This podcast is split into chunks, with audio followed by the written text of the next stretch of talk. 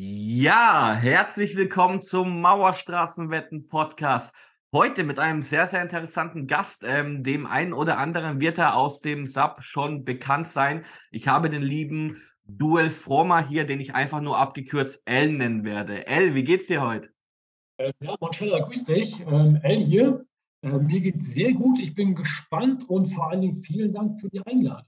Also es ist echt schon eine Ehre, hier vor so einer 140.000 äh, großen äh, Gemeinschaft zu sprechen. Ne?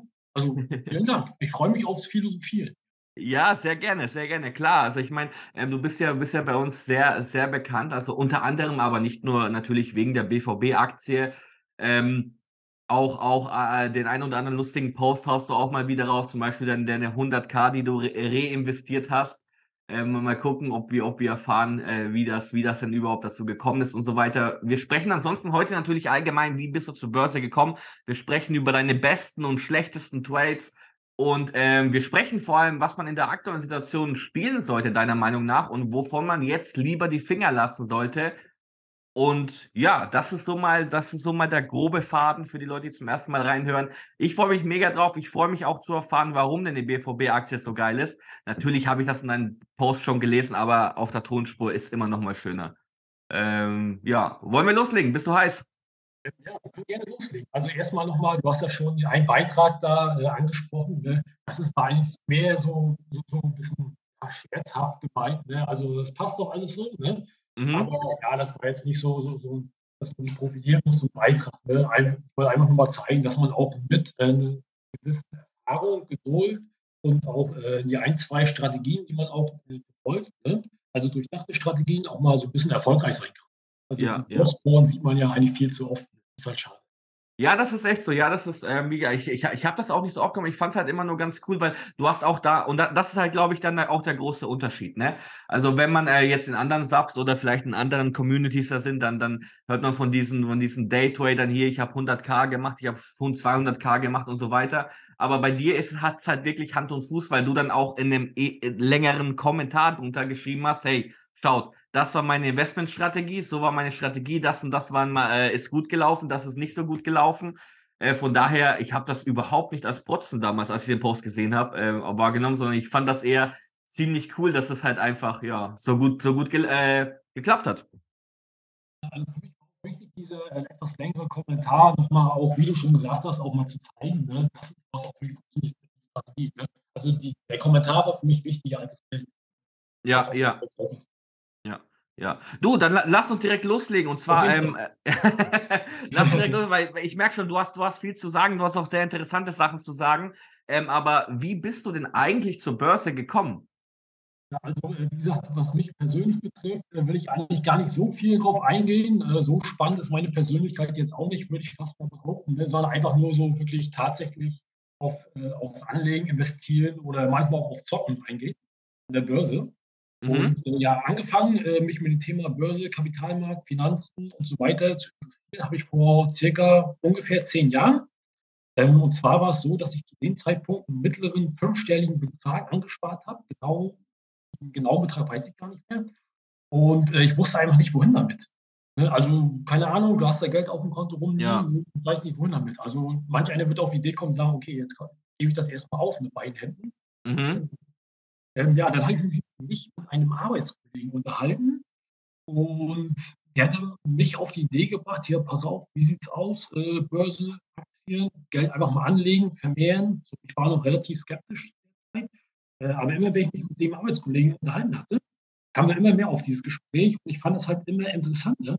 Auch so, der war nämlich auch ein paar Jahre älter als ich, oder ist es immer noch, ne? Und der ist halt auch schon so vorgegangen, dass er mit einer gewissen Strategie an der Börse unterwegs war. Und das fand ich immer interessant. Also weniger das Geld machen, sondern die Strategien dahinter. Okay. Und hat mich äh, sehr interessiert und er hat mir auch ab und zu mal so eine Börsenzeitschrift ausgeliehen. Also wirklich noch Papierform damals. Aha, aha. Und dann habe ich mich an, äh, dazu entschlossen, einfach mal Geld in die Hand zu nehmen und zu investieren. Okay. Ähm, ja. Und jetzt kommt der große Unterschied, würde ich fast mal sagen, zu Finanz äh, zu den meisten. Also bevor ich das erste Mal auch wirklich Geld investiert hatte, also meine erste Aktie gekauft hatte, hatte ich mich knapp ein Jahr lang nur theoretisch äh, mit dem Geschehen an der Börse beschäftigt, Bücher gelesen, Internet nach äh, Informationen durchforscht, äh, mal geschaut, wie reagiert zum Kurs auf irgendeine Nachricht. Ne? Also nur rein theoretisch beschäftigt, fast ein Jahr, ein Dreivierteljahr, mhm. glaube ich, gut, äh, auch ohne Demokonto, sondern einfach nur rein mit der, mit der Theorie, also mit der Beobachtung. Okay, okay. Ähm, ich würde jetzt nicht sagen, dass das 100% optimal war, ähm, aber ja, ob man das heute noch jemand empfehlen könnte, weiß ich nicht, aber für mich hat es halt etwas Gutes gehabt und zwar hat mich das vor vielen Anfängerfehlern bewahrt. Ne? Und bei vielen Dingen musste ich halt einfach kein Lehrgeld zahlen. Ne? Mhm, mh. Das heißt natürlich nicht, dass ich immer alles äh, richtig und gut angelegt hatte. Ne? Ein bisschen Lehrgeld muss man immer zahlen, überall. Aber gerade am Anfang war, war das für mich so, so, so ein guter Start. Also das war so äh, der Grundstein für den Start an der Börse. Mhm. Wenn ich so sehe, was viele Leute, also Anfänger ist jetzt nicht böse gemeint, ne? aber wenn man irgendwas äh, beginnt, ne, ist man halt ein Anfänger. Ähm, was ja, viele so machen, die heute erstmal sich mit dem Thema Aktien, Börse, Kapitalmarkt beschäftigen, ja, die suchen sich dann Aktien raus, die so ein bisschen im Rampenlicht stehen, so ein bisschen on vogue sind oder mhm. ähm, so gehypt werden, so dann läuft man so bei Hypes hinterher ne? und wenn das dann halt nicht sofort klappt, dann fangen viele an, so ohne System zu investieren, zu zocken ne? und auch dann halt äh, gottlos zu hebeln. wenn es halt nicht klappt, nicht langsam klappt, muss es schnell gehen. Ne? Ja, genau. sehr geil. Also wie gesagt, ich will mich da auch nicht komplett ausnehmen. Ne? Auch ich habe meine Fehler gemacht, aber mich hat das so ein bisschen davor bewahrt. Ne? Also okay. die meisten überspringen einfach, äh, überspringen dann das Einfache an der Börse und gehen relativ schnell zum äh, Komplizierten. Mhm.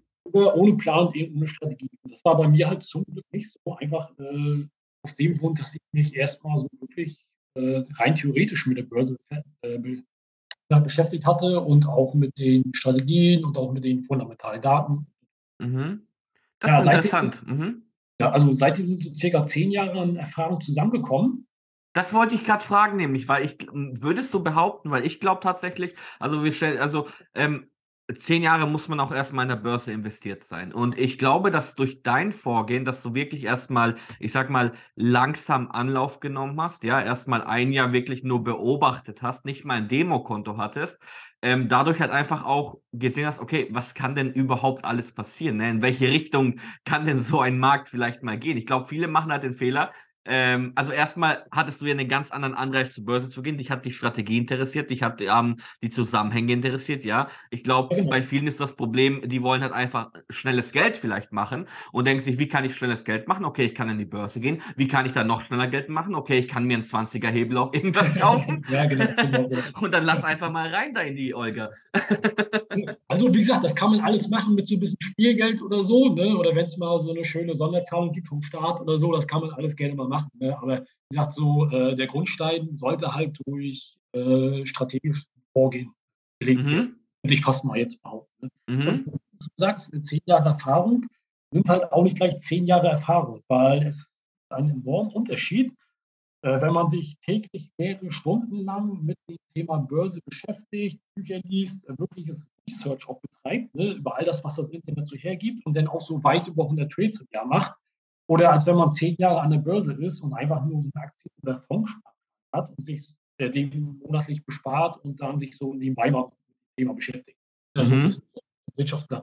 Also das ist nochmal ein Riesenunterschied, würde ich fast behaupten. Also ja. ja ich seit wirklich zehn Jahren, also jetzt nicht ausnahmslos jeden Tag, ne, aber wirklich so fünf Tage die Woche, ne, mhm. so drei, vier Stunden mindestens mit dem Thema Börse auseinander. Wow, okay, ja, wow. Aber das, das mhm okay, ja, so, wow, ja, aber schau dir mal so einen Unternehmer an, wenn der sich so ein Unternehmen aufbaut, der, der hört nicht nach auf. Ja, also, natürlich. Ist zwölf Stunden, wenn nicht sogar noch länger unterwegs ne, und ja, versucht dann so ein kleines Imperium aufzubauen. Ne? Ja, klar, wow, super interessant, okay. Ähm, das ist, das ist eine sehr, sehr interessante Geschichte. Also ich, ich merke schon jetzt anhand der ersten Frage bereits, okay, ähm, da, da, da, man kennt dich halt immer im Sub halt mit, mit diesen Memes halt. Ne? Das ist halt immer das Erste, was man halt so sieht. Ne? So irgendwelche BVB-Memes oder so halt. Und ähm, ich muss dir ehrlich gestehen, nach der ersten Frage, ich habe dich so schon ganz anders eingeschätzt. Also das hört sich für mich alles sehr, sehr nüchtern an, ja, sehr, sehr, ähm, sehr strategisch, sehr strukturiert ein ganzes Vorgehen. Das ist ja nicht irgendwie so, oh, ich finde BVB cool, ja, äh, echte Liebe, lass da mal reinballern. Ja, ja, genau. Also, wie gesagt, auch wenn man an der Börse unterwegs ist und da geht es halt auch schon eine Menge Geld, ne, würde ich jetzt mal Ja. fast einschätzen, ne? Ähm, da sind Humor mit den Memes darf man nicht verlieren, ne? Also, auch wenn es mal nicht so gut läuft, so wie, äh, letzte Woche Montag oder so, darf man Mhm. auch nicht Mhm, mhm, mhm. Ich Also sage noch mal vielleicht vielleicht kurz für die Aufnahme, wir nehmen grad am 8. Juni auf, nur für die Leute, dass da einfach mal Bescheid Ja, gucken. ja. Ähm, wollen wir wollen wir weil du ich ich ich merke, du hast richtig viel zu erzählen und, ähm, deswegen, ich lasse dich auch einfach sprechen, weil, ähm, alles, was ich zu sagen habe, ist eh Quatsch. Wollen wir mal über deine Investmentansätze und Strategien sprechen? Wollen wir direkt ins Eingemachte gehen? Machen wir machen wir sofort. Na Lass machen, weil ich ich habe richtig Bock da drauf grad. Ja gut, äh, freut mich. Ähm, ja, als ich dann wirklich das erste Mal auch angefangen hatte, die ersten Aktien zu kaufen, hatte ich, äh, anders als die meisten, die anfangen, äh, mich für also meine erste Aktie war Lotto24, meine zweite Crop Energies. Das kennen wenige. Okay. Und zwar, was die jetzt genau machen, okay, Lotto, äh, Crop Energies, die gemacht haben, ne? Ähm, habe ich schon fast vergessen. Mhm. Ähm, ich habe mich immer so im Haupt hauptsächlich auf Aktien aus der zweiten Reihe interessiert, ne? Ähm, weil ich finde, da war halt so vom vom, äh, Kurspotenzial 'ne Menge mehr, weil wenn du jetzt so so Aktien hast wie Deutsche Post, BMW, Mercedes, BMW jetzt mal typisch, ne, da ist halt immer schon viel eingepreist drin. Und bei Aktien, die so 'n bisschen in der zweiten Reihe stehen, manchmal auch in der dritten Reihe, ne, da könnte man vielleicht immer noch 'n bisschen was rausholen, auch als Kleinanleger. Da ist halt vieles an Informationen noch nicht drin. Und das ist halt schon so 'n bisschen, äh, meine mein Investmentstrategie, mein, äh, ja, mein Vorgehen als Anleger halt mit drin, ne, dass ich mich immer so auf Aktien aus der zweiten oder dritten Reihe konzentriere. Okay, mhm. Und, äh, ja, zu den Strategien direkt. Äh, ich mehr ich fahre zurzeit mehrere Strategien, ne? Also, wenn du 3, 4 Stunden am Tag Börse machst, dann musst du auch 'n bisschen was beschäftigen. Ja, wird ja 'n bisschen langweilig, ne? Ja. Ähm, ja, äh, vorweg, ne, würde ich einfach nur mal zu sagen, zu meinen Strategien, ähm, das sind halt meine eigenen Vorgehensweisen, mit denen ich bei den letzten Jahren erfolgreich war. Das ist auch keine Anlageempfehlung oder Ähnliches, Klar. ne, sondern einfach nur meine Meinung und ich habe auch nicht die Weisheit mit Löffeln gefressen. Heißt, ich investiere manchmal auch oder liege manchmal auch falsch mit meinen Investments, ne? Aber das ist halt so das, was für mich, äh, funktioniert, auch immer funktioniert hat. Und, äh, ja, die erste Strategie, die ich so fahre, das ist so 'n bisschen langweilig. Das ist 'ne typische Dividendenstrategie, äh, Mhm. also mehr so für die Altersvorsorge gedacht. Äh, inzwischen wirft, äh, die Strategie, also die monatlichen Dividendenausschüttungen halt auch 'n ordentlichen Cashflow ab, ähm, welchen man auch natürlich, äh, für Reinvestitionen auch tätigen kann, ne? Ja, also, Mhm. dass man auch wieder reinvestieren kann und davon vielleicht auch nicht alles reinvest äh, investieren, sondern auch, äh, ja, das eine oder andere Schöne im Leben sich leisten kann, so 'n bisschen. Mhm, mhm. Das heißt, du machst das alles auch manuell? Also, du hast 'ne Dividendenstrategie, aber jetzt nicht irgendwie 'n Genau. Ausschütter, der dann irgendwie komplett, wenn was kommt, wieder reinvestiert, sondern du guckst dir das auch immer an und gönnst dir auch mal was von der Dividende. Genau, genau richtig. Und Mhm. zwar ist es so, dass ich, äh, jeden Monat neu entscheide, welche Dividendenaktie ich so kaufe, ne? Okay, mhm. Und da habe ich meine Sparquote oder besser gesagt Investitions Investitionsquote, äh, bei 1.000 € jeden Monat. Also, Mhm. des Monats gehen 1.000 € in eine Dividendenaktie und da schaue ich halt immer so, dass ich, äh, 4 % und aufwärts an Dividenden Okay, mhm, mhm. ne?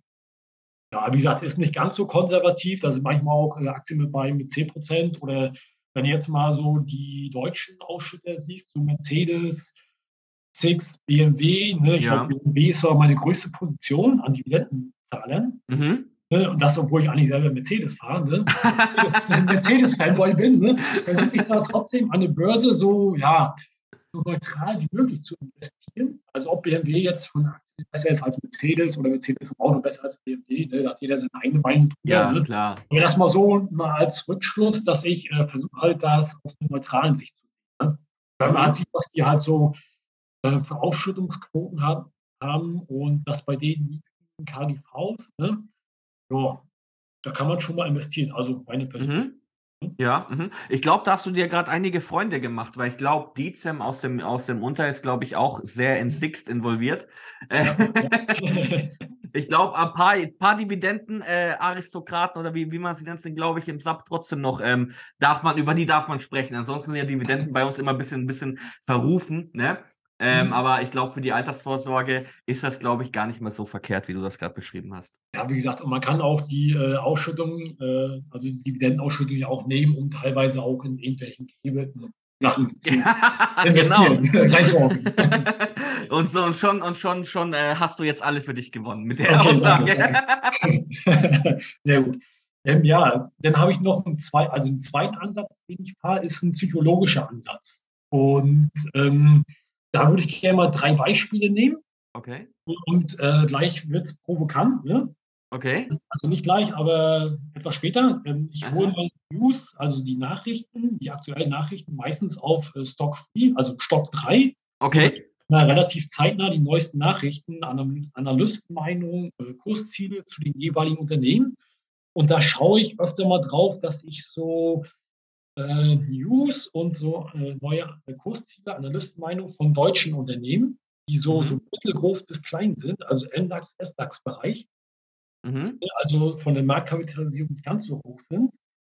Und wenn jetzt von diesen Unternehmen schlechte Neuigkeiten oder schlechte Kursziele kommen, äh, dann sinkt der Kurs meiner Beobachtung Jahren immer etwas stärker als bei großen Unternehmen. Weil die sind mhm. natürlich meistens noch etwas volatiler, ne? also jetzt mal im Groben und Ganzen. Und wenn man da halt relativ schnell diese äh, News liest, ne? ich immer das Beispiel ganz gerne Nordex, ne? kennt natürlich fast jeder, würde ich mal sagen. Ne? Ja. Wir haben natürlich eine Kapitalerhöhung nach der nächsten gefahren. Und äh, immer noch nach so einer schlechten Nachricht kann man da gerne mal so ein bisschen auf psychologische äh, spekulieren. Und zwar ist das Anlegerspektrum in Deutschland halt, was ich so erfahren habe und was man so aus den Foren auch liest, sehr äh, nervös. Ne? Also meine okay. Ansicht und da mhm. kann man gerne mal relativ schnell in den ersten 10 Minuten, 15 Minuten mal so einen äh, Short-K.O.-Schein ansetzen mit so einem Zweier-, Dreier-Hebel oder Vierer-Hebel. Mhm. Ja, dann ist es meist so, der Kurs, äh, die Nachricht äh, kommt raus, da auf ein fetter Kurs mal 2% und dann fangen die Leute an, auch so nach und nach diese Nachricht zu lesen ne, und dann verkaufen die einfach. Und dabei ist es auch egal, ob die äh, Nachricht äh, wirklichen Einfluss aufs operative Geschäft und auch auf die zukünftigen Quartalzahlen und Bilanzen bei den Unternehmen haben. ist einfach nur dieser psychologische Ansatz, schlechte mhm. Nachricht, raus. Ne? Also komplett raus. Ja. Ne? Mhm. Kurs gefallen, schlechte Nachricht, Kurs gefallen, 2%, over raus, Panik. Mhm. Mhm. Dann kann man halt profitieren. Ne? Mhm. Interessant, okay. Das ist so, so ein so ein psychologischer Ansatz. Ne? Ähm, das ist interessant, okay. Das heißt, ähm, du, du äh, verfolgst das dann auch immer täglich oder, oder ähm, ah, ist das, sind das auch so, können das auch so ähm, nicht nur Breaking News sein, die du da verfolgst, sondern vielleicht auch, okay, du weißt, heute, heute steht da irgendwas an, heute soll, soll da irgendwas gesagt werden und du richtig, guckst dann richtig. auf, auf äh, so auf einem Bildschirm hast du halt so die, die Seite offen mit den Breaking News und auf dem anderen dein Depot, die News kommt rein, du siehst, zack, das Sentiment ist negativ, raus da. Genau, richtig. Also dazu mhm. hat man natürlich nicht immer Zeit. Ne? Auch ich habe einen Hauptjob. Ne? also, also ist ja manchmal so, abends, wenn du mal Zeit hast, so äh, Freundin nicht da oder so, der macht halt ein bisschen böse. Ne? Und dann schaust du ja. halt mal nach. Und dann hat man halt auch so seine Unternehmen, die man immer aufgestellt hat, hat. Und dann ja, steht halt so ein Analystentag, ne? worauf sich viele drauf freuen zum Beispiel. Oder ja. auch immer so, so eine äh, Bilanzpressekonferenz. Äh, äh ja, klar. Quartalzahlen an. Ne? Und wenn die dann enttäuschen, dann ist das negativ, geht das 2% runter und dann kannst du auch äh, so Hebel ansetzen. Ne? Einfach aufs Psychologische. Mhm, mhm. Also suchst du dir dann, also du suchst dir dann aber die, die Produkte schon vorher aus, oder? Weil ansonsten wird es ja zu lang dauern. Also wenn die News reinkommt und dann suchst du erstmal nach einem Produkt, ähm, genau. dann geht ja Zeit. Ne? Also du hast davor wahrscheinlich das, okay, so ähm, äh, szenariomäßig, äh, wenn es gut wird, hier habe ich ähm, die und die Produkte mit dem ehrenlosen Hebel. Wenn es schlecht wird, habe ich die und die Produkte mit dem ehrenlosen Hebel. Ab damit. Genau, richtig. Mhm. Ne? Also wie gesagt, da muss man sich so ein bisschen äh, ja, mit beschäftigen. Man hat ja so seine Unternehmen auf der Watchlist, weiß ungefähr, also ich habe bei mir immer so einen Flipchart, okay. wo ich immer so Termine so aufschreibe, so dann und dann ist der und der Analystentag, ne? dann gibt es da eine Pressekonferenz und, und ne? mhm. Oder da hat äh, so ein mittelständisches deutsches Unternehmen, auch ein größeres Unternehmen, eigentlich auch aus den USA, ne? wenn die die Zahlen enttäuschen, dann geht das auch mal richtig runter. Mhm. Ja, ja. Genau. Okay. Ja gut, Ja, ganz ehrlich, dann also wenn wenn wenn auch so was Großes ansteht, auch wenn die Freundin da ist, dann muss sie halt mal im Nebenzimmer warten, ne? Ja, genau, genau. Genau so sieht das aus. Weil die hat ja auch was davon, von den Kapitalen. Eben, eben. das wird sie dann auch gern machen. Vielleicht ist es auch gar nicht mal so schlecht, dann, dann ähm, ähm, lass den da machen in seinem Zimmer und ich habe meine Ruhe in meinem anderen Zimmer und muss mir das nicht geben. Genau. Ja. ja, genau. Cool. Okay. Ja, da spielt man so ein bisschen so den panischen Ansatz der Anlegerschicht. Ne?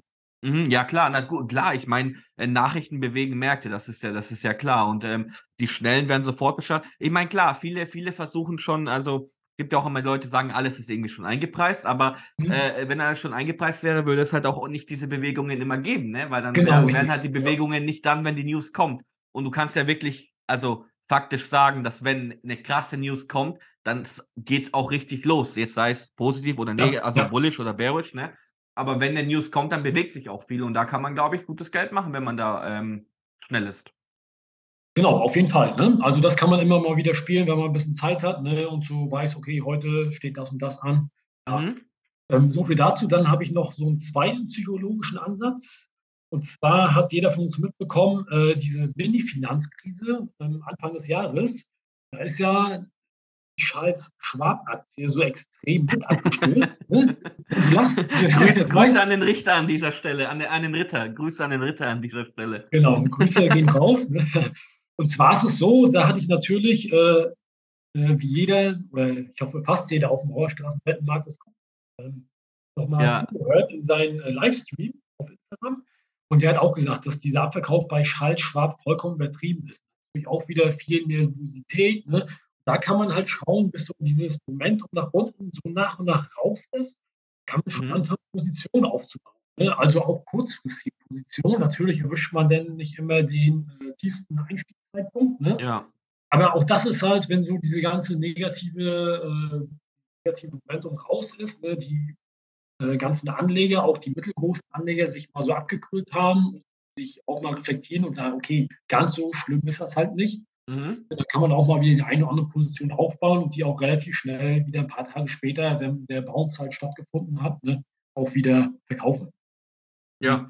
Also das jetzt mal so mit Charles Schwab, ne, kennt halt jeder, hat wahrscheinlich auch viel, äh, haben viele mitbekommen. Ja, ja, das war es, es ist, ist, war ein großes Thema und ist, glaube ich, ab und zu auch im täglichen geht es ja auch noch immer um den, um den Schwaben, wie sie immer so schön sagen. Ja, ja genau. ja. Ähm, mhm. So, dann habe ich noch ein drittes Beispiel und jetzt äh, tut mir leid, wenn ich manchen auf die Füße trete. Das GameStop. Okay. Okay, weiß, interessant. Darf, darf, man das überhaupt noch so nennen, GameStop? darf man, darf man noch, du, äh, das Timing ist gerade perfekt. Jetzt am 8. Juni haben wir, ich glaube, jetzt ähm, äh, viele, viele GameStop-Jünger aktuell wieder aktiv auf Mauerstraßenwetten heute. Ähm, okay. Weiß nicht, ob du das mitgekriegt hast. Genau heute, da, deswegen finde ich. Ja, klar, das das ja, okay. Erzähl ruhig. Also wie gesagt, ich bin, ich, äh, ich, ich, ich höre mir das jetzt gern an. Also GameStop ist, ähm, ich gehe jetzt mal so vor, wie mir der GameStop unter die Finger gekommen ist, ne? Mhm. Oder in den Sinn. Und zwar wurde ich auch wieder vom anderen Arbeitskollegen auf GameStop hingewiesen. Dann habe ich natürlich gesagt, GameStop hier ist für mich totaler Mist, auslaufendes Geschäftsmodell, nicht zukunftsfähig und so weiter. Ne? Mhm. Also wieder so, so einen fundamentalen Ansatz. Mhm. Da hat mein Kollege gesagt, lass das mal weg, schau mal auf Wall Street Bets. Das war Anfang 21, ne, mhm. 2021 und lese einfach mal die Beiträge und Kommentare dazu. Ne? Und dann bin ich so auf Wall Street Bets äh, gegangen. Da war das Ganze noch nicht ganz groß. Da habe ich ständig so die Hinweise auf Shortseller und Leerverkaufsquote ne? mhm, mhm. gelesen. Das fand ich ziemlich interessant. Und ähm, Wall Street Bets, wer mal auf diesem Subreddit unterwegs ist, der weiß, wie viele Millionen an äh, ja. User dabei sind. Ich glaube 20 Millionen oder so. Ja. falsch, aber doch ein Haufen. Ne? Und zu dem Zeitpunkt hatte Wall Street Bets, ich glaube, ca. 500.000 Anbieter. Mhm. Da kam das erst gerade hoch. Ne? Mhm. Und dann habe ich mich so ein bisschen eingelesen, immer wieder hier ähm, Shortseller, ne, Fight the Shorties und all sowas, ne? die ganzen Spezialkommentare da. Mhm. Und ich habe dann mal eine halbe Stunde gelesen und währenddessen sind so 10.000, 20.000 User hinzugekommen. Wow. Da habe ich gedacht, ey, eine halbe Stunde, das ist eine ganze Menge. Ne? Ja, klar. So, dann habe ich also so ein, zwei Stunden später nochmal reingeschaut und da kommt immer mehr mit zu, immer mehr. Da waren mhm. teilweise schon 100.000 äh, User mehr und da habe ich mir gedacht, okay, da stand die Aktie, boah, lass mich, lass mich lügen, bei 20, 25 Euro. Mhm. da habe ich gedacht, ach komm, einen kleinen vierstelligen Betrag, haust einfach mal rein. Und das nicht aufgrund der, äh, Situation, der operativen Situation, ne, unternehmerischen Situation bei GameStop, sondern einfach nur, weil ich diesen Hype, diesen psychologischen Ansatz gesehen habe, dass da immer mehr Leute reinkommen. Mhm. Und ja, da habe ich so bei, ich glaube, 25 Euro hatte ich äh, ein paar Aktien in Kauf gehabt für einen kleinen vierstelligen Betrag. Und dann über das Wochenende waren das teilweise schon eine Million User. Da habe ich gedacht, ja. das kann groß werden. Und immer wieder hier so der Hinweis auf die Shortseller. Ne? Ja, und äh, ich glaube, ein paar Wochen später stand der Kurs dann bei 300 Euro. Das ging ja ziemlich fix. Ne? Und ich hatte da einfach wirklich mal äh, meinen ersten Tenbagger. Oder wie man hier in Deutschland sagt, ein Zehntaschler. Ne? Ja, ja, ja, okay. Mhm, mhm. Und das wirklich innerhalb von ein paar Wochen. Ne? Und das einfach nur ähm, anhand der Überlegung, dass ich gesehen habe, okay, wenn da jetzt innerhalb von ein paar Stunden so und so viele neue User kommen und immer wieder hier ähm, auf die Leerverkaufsschiene gegangen wird, ne? also ein Hinweis auf die Leerverkäufer und die Leerverkäufer gab, mhm. ich dachte, das kann wirklich was werden. Da kann wirklich so, so ein Mini-Shorts entstehen und daraus wurde dann halt ein ziemlich großer Shorts. Ne? Also ich habe natürlich jetzt nicht so am Hoch verkauft, ne? natürlich. Ja, ja, klar, natürlich. Ein paar hundert Prozent mitgenommen ne? und ja, wie gesagt, als das Momentum dann nach oben nachgelassen hatte, eigentlich auch wieder verkauft. Also, das, darf man aber auch gar nicht unterschätzen. Also du hast das ja genau richtig beschrieben. Ich meine, das eine ist immer das Fundamentale, ja. Darüber mhm. kann man jetzt natürlich streiten, ja. DNM, also ähm, GameStop, ähm, die, die Affen, wie sie halt immer so, so ein bisschen genannt ja, ja, werden, auch bei uns, ne? Ähm, die argumentieren viel, die schreiben auch super viel, die machen da auch wahrscheinlich, äh, informieren sich da auch super. Ich bin da ehrlich gesagt gar nicht informiert, deswegen rede ich da auch gar nicht mit, sage ich dir ganz ehrlich. Mhm, mhm. Aber was man dem Ganzen nicht ähm, ähm, absagen kann, ist halt einfach ein enormer Hype, den es hatte genau, und ja, den es teilweise auch noch hat. Also das kann man, ne, also so wie du gesagt hast halt. Ich meine, du, du warst da in, auf Wall Street besser unterwegs, auf einmal kommen da immer, immer tausende Leute mehr rein und beteiligen sich an der äh, äh Diskussion. Mauerstraßenwetten ja auch. Also ich glaube, Mauerstraßenwetten genau, ja, hatte ja. vor dem, vor dem GameStop-Hype hatten wir vielleicht 30.000, vielleicht 40.000, ich will jetzt nicht lügen, ja, sorry, aber danach waren wir irgendwie über, de, über den 100.000 dadurch. Also ähm, ganz unwichtig ist äh, so Momentum natürlich auch nicht, weil genau. am Ende kaufen diese Leute halt äh, die Aktie, ganz klar. Genau, also für mich war halt wichtig so, nicht das unternehmerisch, unternehmerische, ja. die Restrukturierung und so weiter, da würde ich, deswegen würde ich da in GameStop nicht investieren, würde ich auch heute nicht investieren. Also nur meine persönliche Meinung, ich möchte ja. keinen auf Schluss treten. Ne? Ähm, aber es ging mir einfach nur darum, um die Leerverkaufsquote, die Short-Position. Ne? Dort haben auf einmal Leute geschrieben, wenn man das so bei WhatsApp so mitbekommen hat, war es egal, ob die Geld verdienen. Die wollen einfach nur diese Hedgefonds fallen sehen. Ja. Das hat natürlich einen extremen Hype verursacht. Ne? Also ja. Deswegen bin ich auch drin geblieben da, also habe angefangen zu investieren, auch zwei, drei Wochen drin geblieben ne? und habe damit ja wirklich einen Gewinn Also so ein einfach rein psychologischer Ansatz, weg vom Fundamentalen oder sonst. Mhm. Wie, ist wie ist denn aktuell deine Meinung zu GameStop. Also bist, bist, du, bist du noch investiert? Überlegst du noch zu investieren? Ich meine, das damals, das war, das war weltbewegend, ne? Brauch, also genau, brauchen ja, wir ja. nicht sprechen. Das war der absolute Wahnsinn. Also auch für mich. Ich weiß gar nicht, ähm, normalerweise immer, wenn, wenn Leute wissen, dass du irgendwie an der Börse aktiv bist oder wie auch immer, kommen ab und zu mal Fragen. Aber ich glaube, ich habe in meinem Leben noch nie so viele äh, Neulinge, nenne ich sie jetzt mal, die davor ja, gar nicht börsenaffin waren, auf einmal kommen zu mir und fragen, hey, was ist denn da mit GameStop, GameStop los, ja? Genau. Besiegen wir ja. die Hacken oder so oder äh, Hoddle und so, ja, von Leuten, wo ich halt, die, die kenne ich seit äh, vielen Jahren und die haben halt gar nichts damit zu tun. Also das hat halt eine komplett neue Schicht erreicht, einfach, das Thema. Ja, auf, auf jeden Fall, ne? Auf jeden Fall. Wie gesagt, also ich bei GameStop bin nicht drin, habe mich damit auch nicht mehr großartig beschäftigt. Mhm. Ich habe meinen Gewinn rausgenommen für mich war das äh, aufgrund des nachlassenden Momentums, ne, und dass dann auch hier die amerikanische Börsenaufsicht sich damit eingeschaltet hat, ne, ja. war, war die Sache für mich erledigt. Ich kann ja auch keinen äh, seriösen Kommentar mehr zu abgeben, weil ich bin einfach nicht mehr. Okay, ja, gut, gut. Nee, hm. hätte hätt mich jetzt nur interessiert mal, hm? ähm, wie es denn, da, denn da aktuell aussieht. Ähm, aber super interessante Sache. Wow, okay, hätte ich jetzt, damit habe ich jetzt gar nicht gerechnet. Also, schau, ich liebe das, ich liebe das immer in diesem Podcast, dass wir, klar, wir, wir sprechen uns davor ein bisschen ab, in welche Richtung ja, es ungefähr gehen mit den Fragen. Aber dadurch, dass ich diese Antworten eben nicht weiß und dadurch, dass halt die Leute auch immer was, ähm, also noch was Zusätzliches zu dem sagen, was man von ihnen schon kennt auf dem Sub, ist es immer für mich immer so, ich sitze immer so da und bin immer, wow, okay, krass. also ich bin immer, ja, genau. ich, ich, bin immer ehrlich überrascht über was die Leute sagen und finde das immer super interessant. Ähm, das auch gerade super. Also hätte ich jetzt gar nicht damit gerechnet. Hast mich kalt getroffen. Okay, sehr gut. Genau das war meine Absicht. okay. Wo, wo, äh, sind wir durch? Sind wir durch? Wollen wir über BVB reden? Hey, sofort. Also ich habe äh, meine dritte Strategie, Hauptstrategie sozusagen, ist halt eine Strategie nach fundamentalen Ansatz. Ne? Mhm. Halt und da habe ich so zwei äh, Beispiele mitgebracht. Ne? Einmal, ich hatte es ja auch schon Eichstron war eins meiner äh, besten Investments. Ist nicht vom Kurs her, aber so von, von der Summe aus. Ne? Mhm. Eichstron, ich kenne es halt auch Unternehmen aus der Halbleiterindustrie, bauen die Anlagen zur Herstellung dieser Halbleiter. Ne? Und ähm, das ist halt auch wieder so ein Unternehmen aus der zweiten Reihe, würde ich fast mal sagen. Ne? Mhm. Da war ich 2016 das erste Mal drauf gekommen. Ne? Ähm, ja, da hatte ich schon gesehen, dass das etwas unterbewertet war, ne, aufgrund von den ganzen Kennzahlen und so weiter. Ich habe nur gesehen, okay, die Digitalisierung, auch wenn wir in Deutschland da kein Vorreiter sind, ne, schreitet immer weiter voran. Ne. Das Unternehmen hat gute Zukunftsperspektiven, ne, gerade was so den Bereich OLEDs betrifft, ne, also organische LEDs. Mhm. Ähm, ja, daraufhin habe ich halt Eichstrom gekauft. Ne. Halbleiter werden dazu benötigt. Ne. Eichstrom stellt die Maschinen dazu her. Und ja, bin ich eingestiegen bei äh, gut drei Euro dann auch drin geblieben. Dann gab es ein Übernahmeangebot äh, auf China für 6 Euro die Aktie. Und mhm. ähm, ich hatte zum Glück bei 5,80 Euro äh, Verkauf gehabt. Ähm, also wirklich mit gutem Gewinn, da fast 100% Gewinn gemacht, ne, weil ich gesagt habe, okay, 6 Euro, 5,80 Euro, 6 Euro, da ist nicht mehr ganz so viel Luft, verkaufe ich einfach. Ne? Mhm. So, daraufhin äh, wurde verkauft und äh, der Verkauf untersagt äh, von den Amerikanern.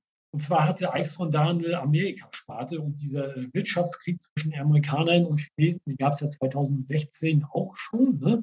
Darauf ist der Kurs wieder auf 3 Euro gefallen.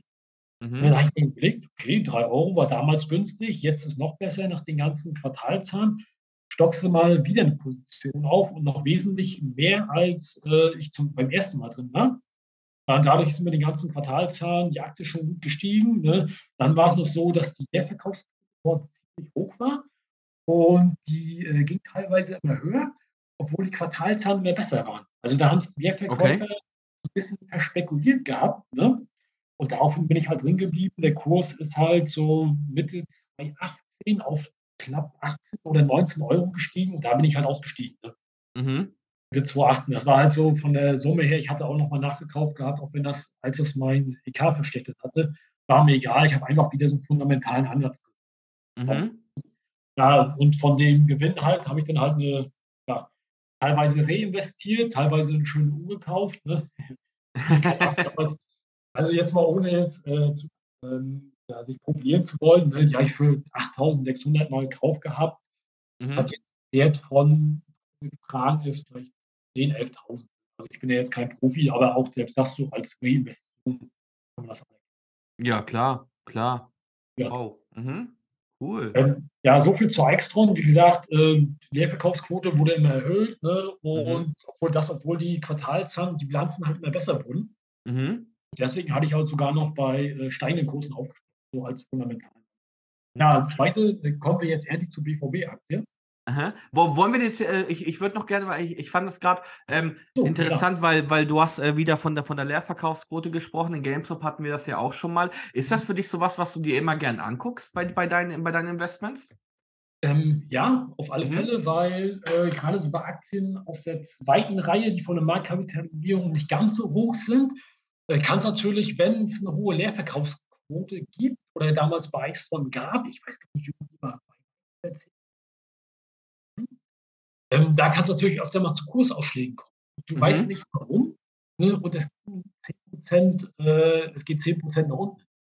Ja, ja. Dann wirst du natürlich nervös. Denkst du, okay, vielleicht weiß jemand schon mehr, aber wenn du siehst, dass dann in der Verkaufsquote von so, ja, 10% und mehr ist, dann kannst du halt auch ruhig zugucken. Ne? Mhm, Notfalls mhm. halt auch nochmal aufstoppen, so wie ich das auch gemacht habe. Mhm, okay, okay, interessant. Ähm, okay, cool, cool.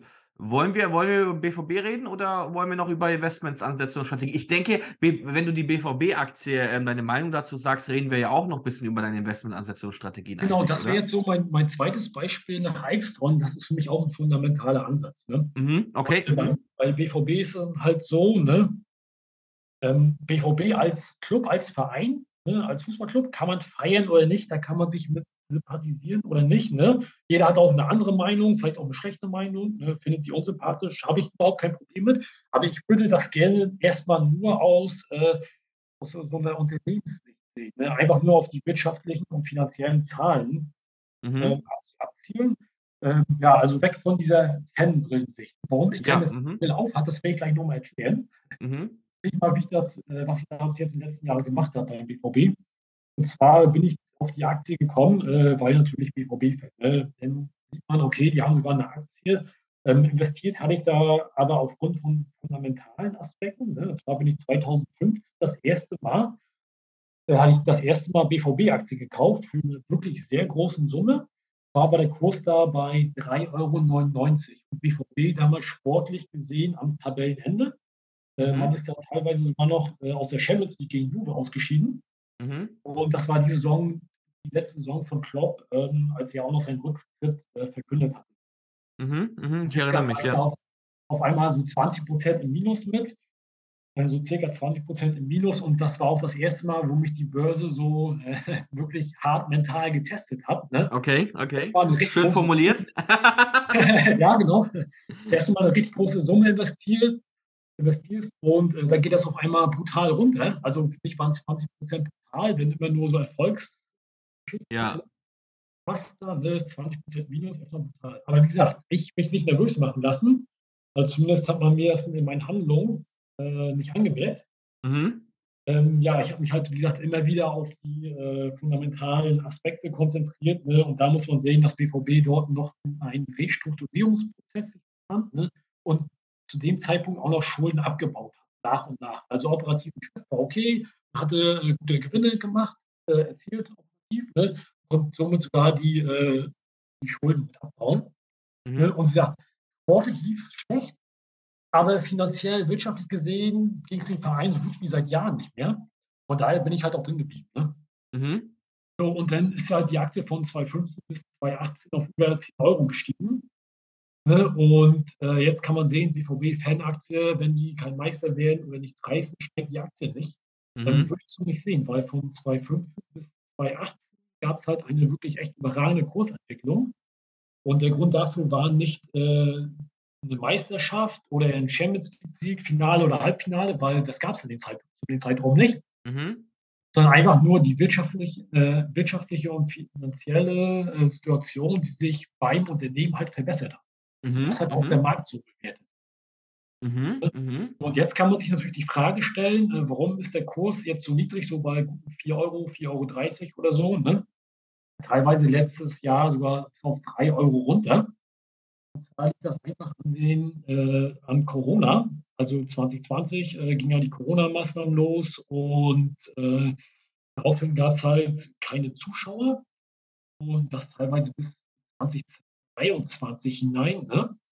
Und ich selber hatte meine Position Anfang 20, äh, als die ersten Spiele in Italien abgesagt wurden, verkauft, stand also ohne BVB-Aktien da.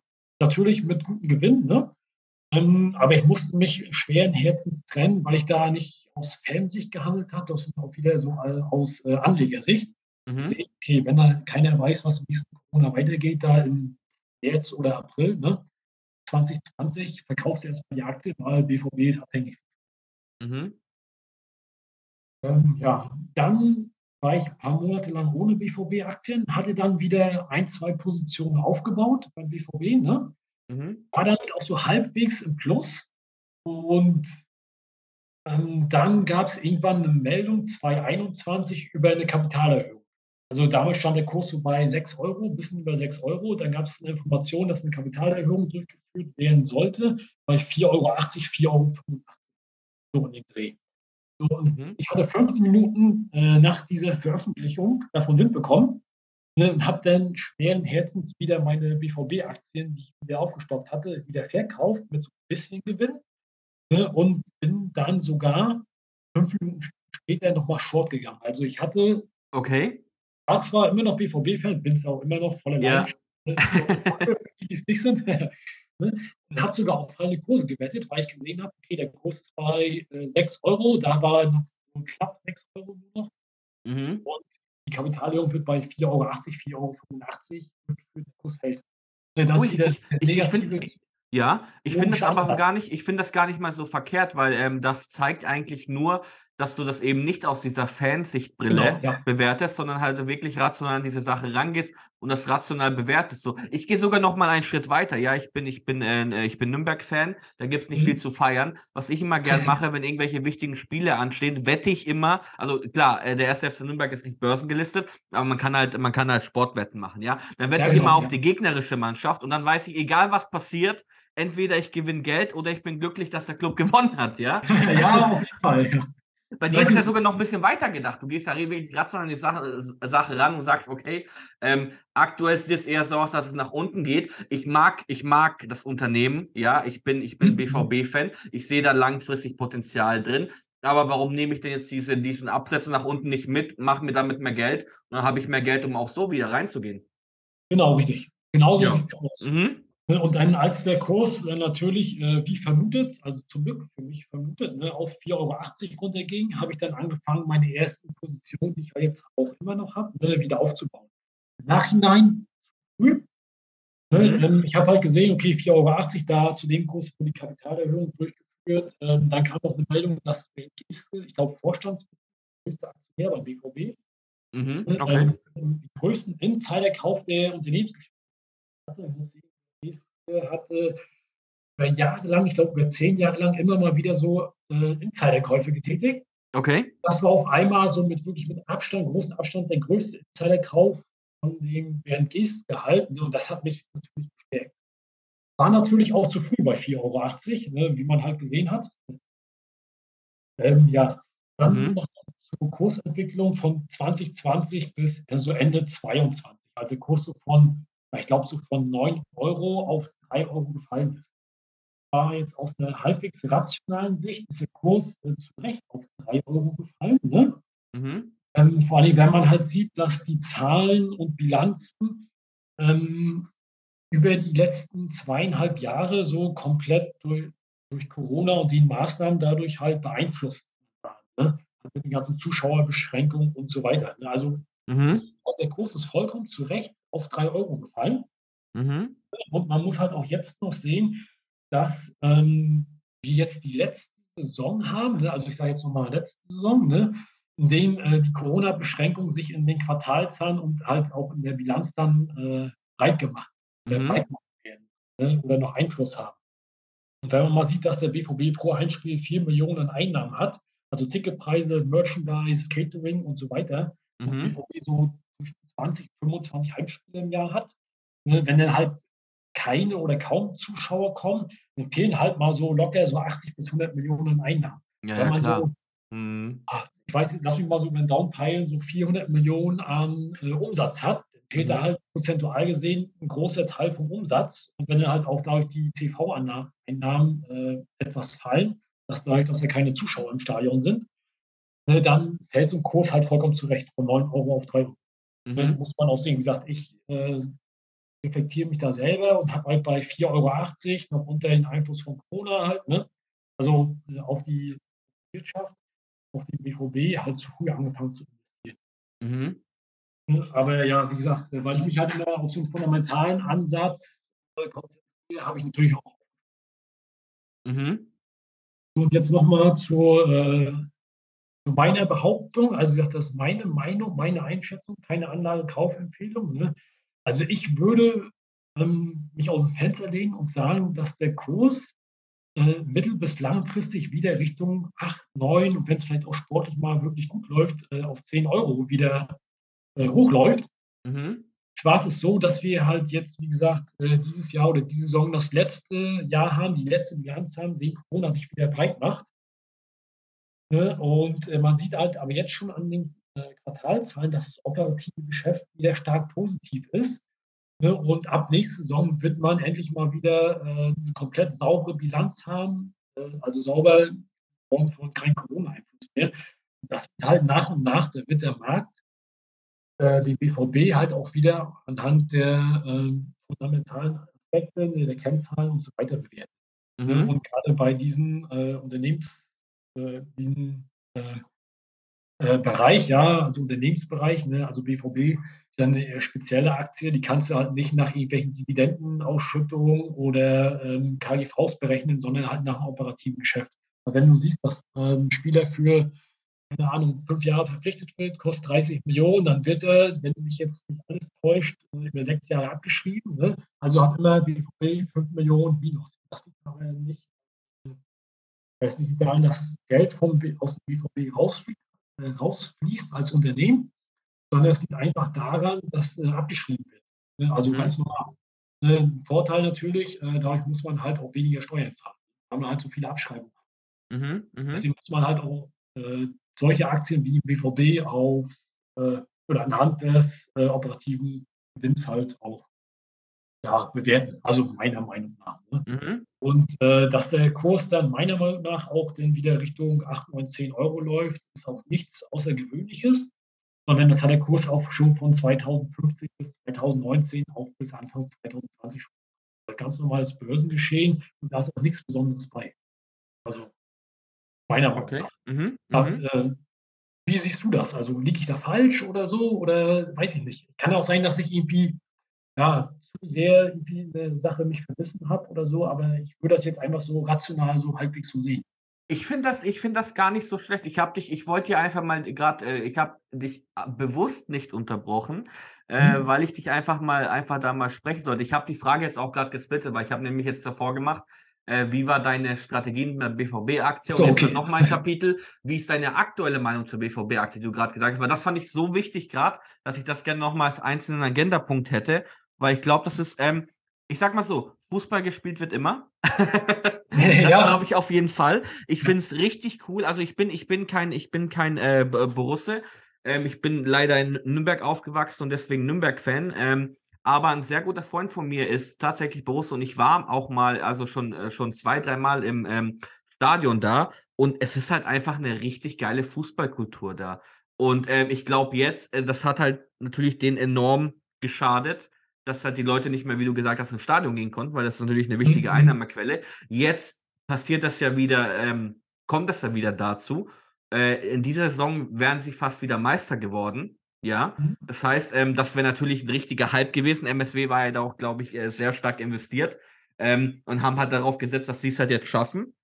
Aber ja, zu ja. sehen, zu sehen, dass quasi die Aktie eigentlich gar nicht mal so schlecht ähm, läuft, auch wenn kein Hype drumherum ist, weil ich meine, ich glaube, die letzten elf Mal war jetzt Bayern München Meister, ja. Also du mhm, kannst jetzt genau. da nicht wirklich von Hype sprechen. Äh, ja, genau. irgendwie, ich meine, äh, da, da gab es doch mal diesen Vergleich. Oder jemand, der jetzt in die fünfte Klasse kommt, äh, kennt nur Bayern München als deutschen Fußballmeister. Solche Sachen halt. Ja. Ähm, dann will ich halt mal sehen, was passiert halt, wenn es dann mal so einen Hype gibt und so weiter. Und man muss das Ganze, ich glaube, du machst das richtig gut, weil du guckst dir das rational an. Ich finde, du hast absolut keine Fanbrille auf sondern du bewertest hier ein Unternehmen rational anhand von fundamentalen ähm, ähm, Sachen. Und ähm, ich würde, ich würde, ich würde, die Einschätzung, finde ich, ist jetzt gar nicht mal so, so aggressiv formuliert, oder? Ich meine, wenn sie davor schon auf 8, 9 waren, warum sollten sie jetzt nicht mehr auf 8, 9 sein, oder?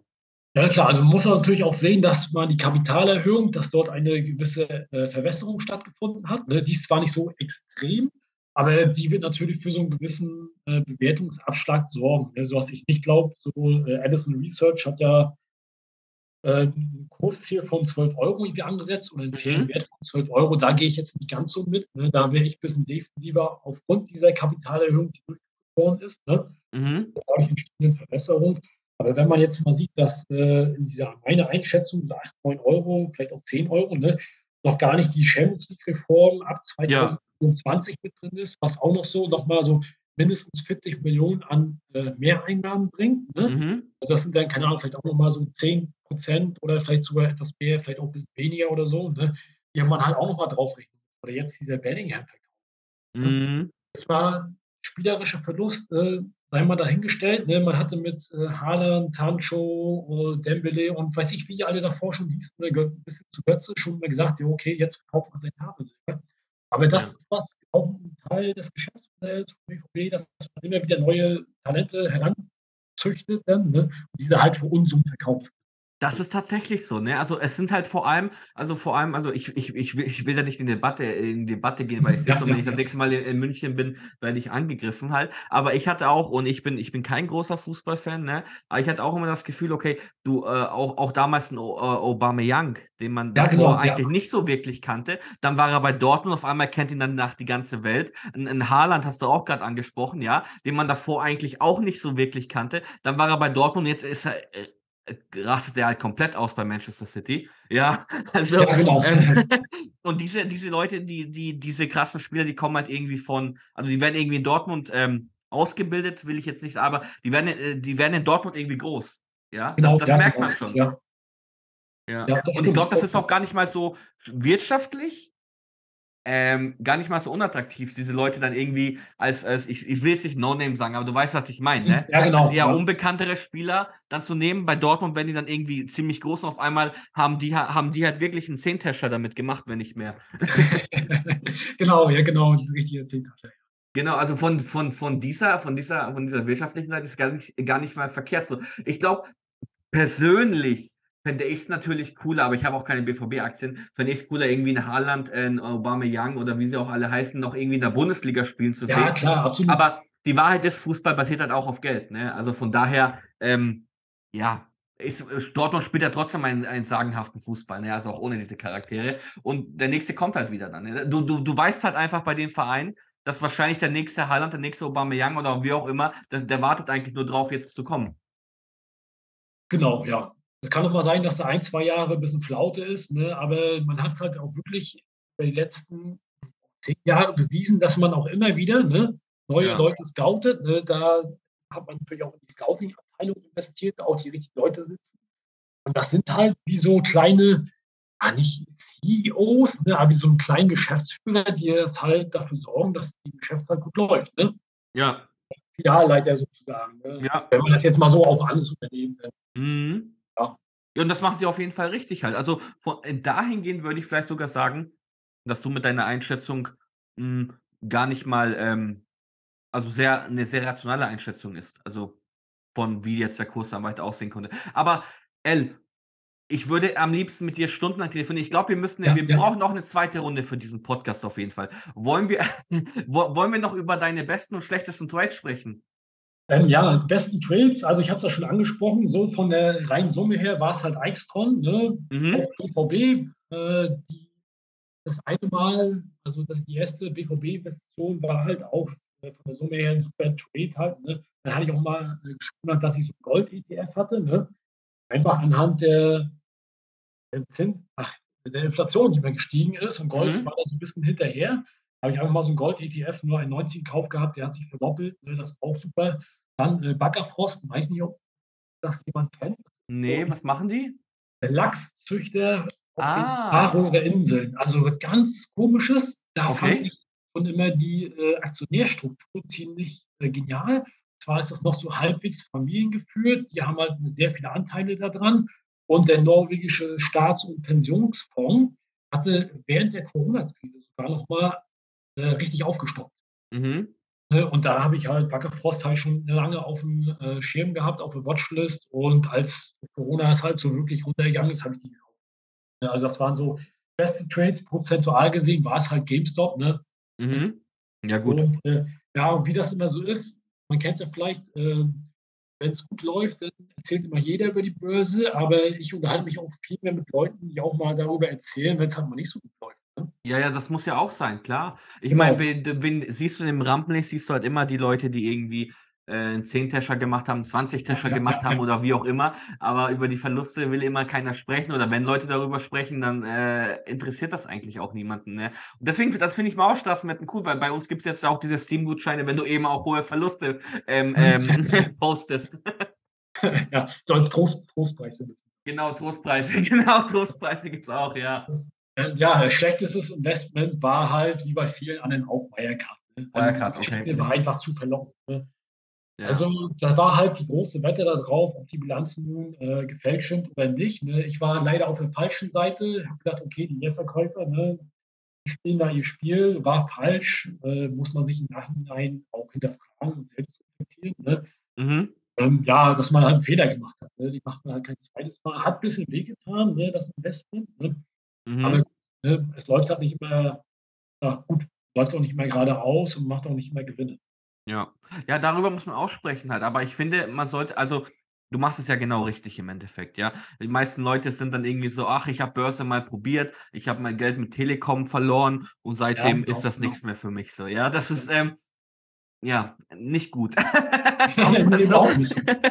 um es mal so auszudrücken. Ähm, ich meine, ich glaube, bei Wirecard hat jetzt auch sehr viele auf die, ähm, sind auf die Schnauze damit äh, geflogen. Mhm. Ja. Mhm. Ähm, ja, ist halt natürlich scheiße, aber man muss halt irgendwie weiter gucken, ne? Man muss halt diversifiziert bleiben. Man sollte halt vielleicht nicht nur sein ganzes Geld weil ich habe dann ich lese dann auch immer diese diese Reports halt von irgendwelchen Leuten dann, die ja halt ihre kompletten alles, was sie besitzen, ähm, dann in Wirecard damals gesteckt haben, wo ich mir gedacht Ja, habe: ja, „Okay, ja. Das ist vielleicht nicht die beste Strategie, ja? Da hättet ihr es mal lieber so wie 'n L hier machen sollen und vielleicht ein Jahr lang mal nur den Markt beobachten sollen, Genau, ohne zu investieren und dann mal auch mal gucken, hey, ähm, was hochfällt, äh, physikalisches Gesetz kommt auch mal wieder runter oder wie auch immer oder kann auch mal runterkommen, ja, und dann vielleicht ein bisschen lieber vorsichtiger gewesen sein, dann hätte man nicht alles ähm, verloren. Also ich hoffe natürlich, du hast nicht viel verloren. Ich hoffe, dass niemand, der das hört, jetzt da viel, viel Geld damit verloren hat.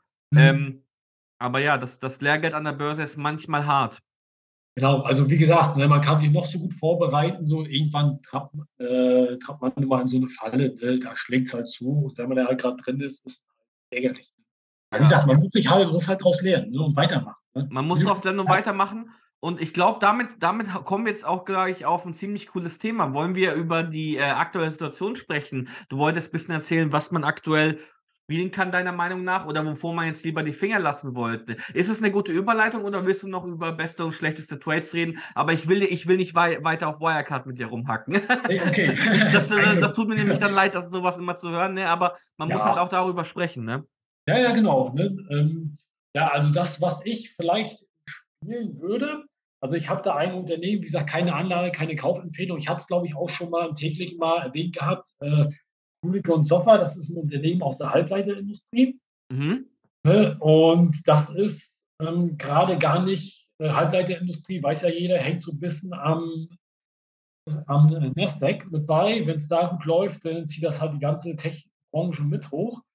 Und äh, also Kulik und Sofa, mal genau nach, äh, die entwerfen so äh, Werkzeuge und äh, verbringen Dienstleistungen ne, für die äh, Montage und Reparatur von diesen Halbleitergeräten. Also mhm, mh. diese Geräte zur Herstellung der Halbleiter, ne, da sind die mit drin. Die haben natürlich dann auch Erwartungsverträge und und mit bei. Und die sind halt von der Bewertung her für so ein Halbleiterunternehmen, so, so vom, beim KGV von 50 ne, zahlen auch schon Dividende 1,38 Prozent ne, und haben eine Marktkapitalisierung von 2,9 Milliarden. Also mhm. da ist für mich aus meiner Sicht, wie gesagt, keine Anlageempfehlung, ne, halt auch ja. Menge, noch Menge Luft nach oben. Wir haben halt mal mhm. so sich für Halbleiterindustrie, das war halt mal so, da habe ich gute Erfahrungen mitgemacht, ne, weil wie gesagt, Digitalisierung, die lässt sich nicht aufhalten, mhm. gerade auch KI und so weiter. Da werden halt die Unternehmen auch so erst aus der ersten Reihe profitieren, dann die aus der zweiten und dann die aus der dritten Reihe die halt so mhm. und so ähm, ja, was ich äh, auf gar keinen Wo, Genau, wovon sollte man die Finger lassen? Das hat sich jetzt schon, also Halbleiter ist schon mal immer gut. Ähm, hört, sich, hört sich kompliziert an, hört sich wichtig an. Ähm, da muss man rein. Wovon würdest du denn die Finger lassen aktuell? Also ich würde äh, die Finger davon lassen. Ich hatte ähm, Nvidia, Nvidia Kauf gehabt Okay, okay. Jetzt wird es interessant. Jetzt bin ich richtig gespannt. Also, also letztes Jahr, ich glaube, beim Kurs von oh, 150, 160 ungefähr, ich weiß okay. es gar nicht mehr so genau, ne? weil ich sagte, ich mache einfach viel zu viele Trades, um das alles zu wie, wie, wie, viele Trades machst du denn so? Das haben wir noch gar nicht geklärt, glaube ich. Weil das hört sich, also du hast ja gesagt, seit, seit, zehn Jahren bist du quasi, informierst du dich auf jeden Fall schon darüber. Mhm. Irgendwie äh, jeden Tag drei, vier Stunden, da kommt ja einiges dann auch zusammen. So, wie, wie, wie, viele, äh, wie viele Trades hast du so im, weiß nicht, Monat also, oder ist das schon zu hoch? Ja, also, also im Monat sind so boah, 20. Ne? Und okay diese drei, vier Stunden oder so, manchmal sind es vielleicht auch zwei, manchmal, wenn ich wirklich mal überhaupt nichts zu tun habe oder so, was selten vorkommt, also sind es vielleicht auch mal fünf Stunden. Mhm. Ja, das sind halt so, so ähm, 20 Trades im Monat, aber die meiste Zeit verbringt man eher wirklich mit diesem Research. Ne? Ja, ja, klar. Man kann auch mhm. jedes, jede Idee zerdenken. Ne? Da warne ich auch mal vor. Aber im Endeffekt bin ich lieber etwas überinformiert als zu wenig Mhm. Ne? Und äh, jetzt bin ich auf, achso, äh, Nvidia, genau. Da ich gekauft gehabt. Danach ging äh, die Aktie erstmal steil bergab. Da hatte ich bei 120 nochmal belegt gehabt, nachzukaufen. Habe ich natürlich daher nicht gemacht. Ja, und dann bei weit über 300 habe ich die Aktie verkauft. Oder nicht weit über 300, also bis über 300 habe ich die Aktie verkauft. Ähm, und ich würde jetzt weder kaufen, also weder wieder kaufen, jetzt auf den Zug aufspringen, noch würde ich mich dagegen stellen. Also ähm, okay. irgendwelchen drei, vierer oder größeren Hebeln, ne, da die Aktie zu schauen. Mhm. Da würde ich die Finger von lassen, weil das ist einfach ein, für mich ist das ein Überraschungsei. Also die ja. Kursentwicklung bei Nvidia. Also es ist natürlich überbewertet, wenn man das KGV mal so sieht, aber KI ist halt so ein Riesenhype, der immer noch da ist. Ne? Mhm.